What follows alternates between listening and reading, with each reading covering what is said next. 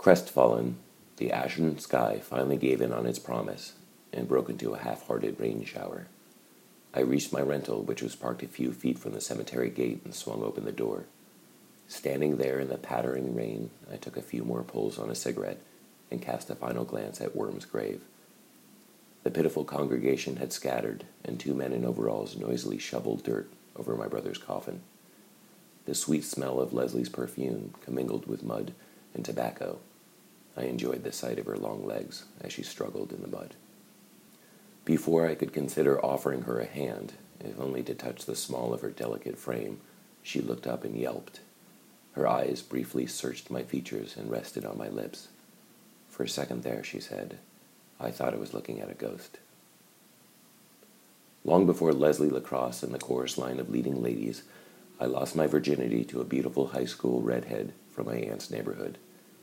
Strangely, I can't remember her name, the color of her eyes, or what she said to me as I entered her.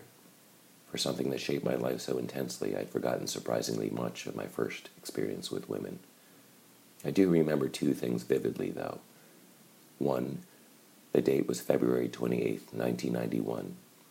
It was two months before my 11th birthday and the day the Gulf War officially ended. Two, she smelled like lavender and vanilla and kept her eyes squeezed shut the entire time. A week before the redhead, me and Worm were summoned to the front office of Pine Harbor Junior High. Silently, we walked side by side down the empty corridor. The principal brought us into a room where a pretty young guidance counselor waited and closed the door. She gestured toward the couch along the wall and walked to the other side of her desk. The three of us sat down, and I watched her exchange a glance with the counselor and shuffle some papers on her desk. The cracks of her thin lips were caked in plum lipstick and drawn together. I'm afraid that something has happened to your brother, she paused. Levi? Eli corrected the counselor, who looked at us and repeated his name again for our benefit. Yes, Eli, continued the principal. Her incisors were crusted with the slow tinted wax. He's gone. The official story was that Eli's Jeep was ambushed by Allied strike on the penultimate day of their deployment, and of the 44 casualties of friendly fire, my brother was the last. I learned this only a few months later when a government official visited Aunt Cecily's house to see how we were holding up. By this time, the culmination of my father's abandonment, my brother's murder, the experience of nearly burning alive, and my mother's commitment to Sleepy Pines had percolated over and I punched the wall hard enough to break nearly every bone in my left hand. Worm recessed deeper into his silence, and I became prone to violent outbursts and tantrums. Our poor aunt, battling with the news of her sister's hysteria, was pushed to the limits herself. Ah, but I'll explain that later. Right now, all you need to know is that our lives were about to change forever. Worm grabbed my hand and shook his head furiously. The principal only nodded to reaffirm that it was indeed true. Eli was dead. My brother and me were excused from school that day with a note to send to our mother at home. The counselor buckled us into our back seat of the car and repeatedly asked us if we were okay and if we had any questions. On the way back home, she took us to a fast food drive through and bought us $1 soft serve ice cream cones.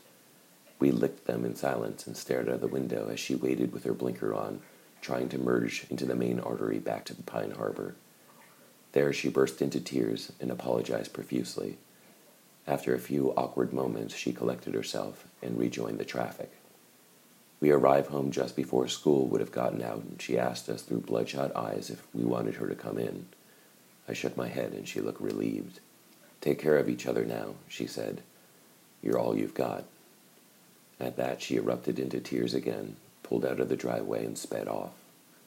Mom was sitting at the kitchen table in the dark. In front of her was a neatly folded American flag and medallion, a box of Kleenex, a pack of Marlboros, and an ashtray. In her hand, she cradled a half empty bottle of Crown Royal, swaddled in a puckered purple velvet bag. I thought briefly of the principal's lips that morning. Worm dutifully walked over and sat on her lap. I followed and leaned against her shoulder, hugging her. The three of us cried together. This was supposed to be a chapter about the lovely red-headed babysitter that ejaculated my innocence in my aunt's bed. I'd meant to amuse you by describing how my nervousness, inexperience, and full arm cast made removing her brassiere an arduous and time consuming task. I wanted to tell you how I lost my virginity on the 28th of February, just before my 11th birthday. Plans changed, though, and since we're pointed in this direction, I suppose this is the direction we'll go. Weary from crying, Worm lied down and stared out the window. He asked me if I thought Eli was in a better place, and I shrugged and reminded him that he was the religious one. In my mind, I thought of the flag that the U.S. Army delivered to our house and wondered what had happened to our brother's body. I thought of him cursing the doctor on our drive back from the pediatrician's. I thought of him telling us we were the men of the house on the day he left. I remember the last time I saw him and how he asked if I loved him. Worm smelled the smoke before I did. The two of us crept out of bed and pressed our ears to the bedroom door. The events of the day made us forget our charge, the last task Eli requested of us. Not even a day since we learned of his passing, and I'd already disappointed the memory of my brother. Cautiously, Worm grabbed the door handle, and I heard the flesh on his palm begin to sizzle. He screamed, but his hand was spot welded to the metal. When I got my bearings, I rammed against him, and the two of us bounded across the room. He cradled his hand to his chest and moaned in pain. I ran to the closet and grabbed four shirts off their hangers. The first two we wrapped around our necks to breathe through. A third I tied around Worm's throbbing hand. The last I bundled over the doorknob. And Geneva we counted to three. Lo, D, Zay.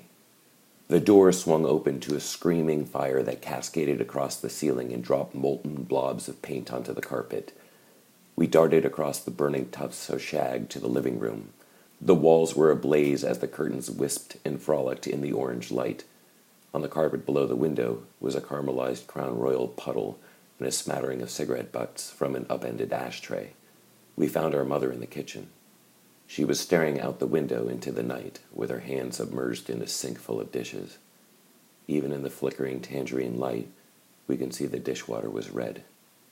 For two days, me and Worm shared half of a bunk bed in a boarding house owned and operated by Child Services before Aunt Cecily stepped forward and collected the remnants of her older sister's shattered family. The drive to our aunt's house was a blur of gray and beige that gradated into green and blue. As the houses thinned, I watched the skyline trade right angles for softer slopes. Worm, who was unable to sleep at the boarding house despite the painkillers they prescribed for his roasted hand, sprawled across the back seat and laid his head in my lap. On more than one occasion, I heard a whimper escape his lips, but chalked it up to exhaustion. Aunt Cess was my mom's younger sister. She spent most of her twenties cloistered in a seminary, but left for reasons we never learned. Now she lived alone in a farmhouse turned condo in a wealthy antiquing town that was enjoying the fruits of its renaissance. Cess was an irreproachable, more austere version of our mother. Despite her abstinence from her mother's preferred vices, smoking, drinking, children, if you can call that a vice, and the other agents of aging, she looked at least a decade older than her sister. In the rearview mirror, I could see how time had ravaged her face. She spoke in curt bursts that momentarily interrupted her silent animadverts under tight lip and furrowed brow.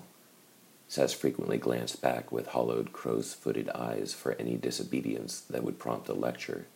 And while I normally loathed pity through infantilism, part of me wished that she would tell us that we should think of our little stay as an exciting little vacation while we waited for Mommy to get better. She's sick, I wish she would say, like a tummy ache or the flu, but different. She found such pleasantries improvident and unconscionable a useless consumption of air, so her calculated responses were devoted to explaining the house rules. I leaned against the window and thought of the kids in my class back in Pine Harbor. I wondered if the counselor blubbered again when she told them where we went, or if she was somehow able to keep it together. I focused on the rhythmic tick tick ticking of the road expansion cracks and tried to ignore the similarities in pitch and posture that our driver shared with her sister. We arrived just before sundown, and Aunt Cecily told us to take our stuff upstairs and bathe before dinner. She had assured us that, should we opt not to share a tub, the water from the first of us would be just as good for the second. I drew a bath and told Worm he should go first. Our only belongings were the things from our cubby at school pens, paper, gym clothes, art smocks, and an oversized change of clothes that child services provided. The shirts we used as masks were blackened, seared, and useless. Thankfully, due to Worm's dutiful practice of transporting his journals and thumb drives everywhere he went, and the counselor's abrupt ride home the previous night, Worm's writings were safely stowed from the fire. I stood in the bathroom and spread toothpaste across my index finger. Worm stepped cautiously into the suds. Rubbing my finger over my teeth, I watched his silhouette wince as the hot water soaked the dressing of his burned hand and wondered how we ended up there. I thought of my mom slitting her wrists with a dirty steak knife and the inferno that raged behind her. I thought of Eli's empty coffin and Worm chasing him down the driveway the last time I saw him. And for a second, clarity struck me, and I blamed Eli for everything. My stupid older brother had to fly halfway across the world to get himself killed by his own buddies, no less, instead of taking care of Mom and me and Worm.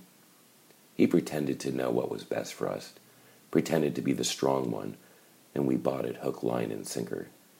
Eli spoke, and we all listened because he was the only one of us that had his shit together. He had us convinced he was going to personally kill Saddam Hussein, liberate the Kuwaitis, restore freedom in the Middle East, and return to Pine Harbor as a hero. And this would make everything better, too. Dad would turn around and come home. Mom would wake up from the decade of depression and codependency, and Worm would start talking.